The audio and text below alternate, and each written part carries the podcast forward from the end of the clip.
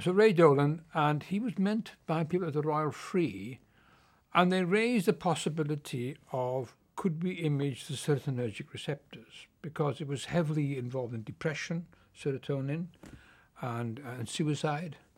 It was it was a system which was proving is of interest in, in the psychiatric world.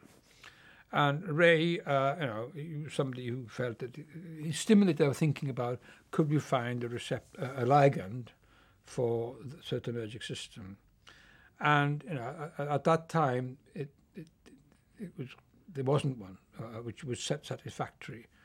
Uh, and yet it stimulated our chemists, particularly Vic Pike, to keep an eye open for possible molecules. And he, they knew the sort of molecule you needed to um, to bind to these um, receptors, and um, the serotonergic receptors has like many others, many subtypes. So there's more than one. But anyway, and it so happened that through the contact with Wyeth, which had been back to the old opiate days, that somehow that thread of contact was maintained.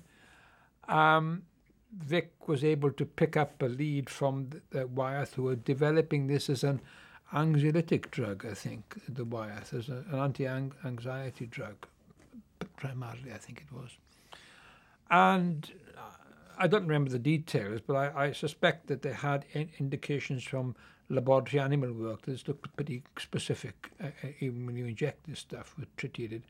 And then Vic picked up the challenge of how to label it, and we were able to get it into man and show we get very nice images of the 5-HT1A system.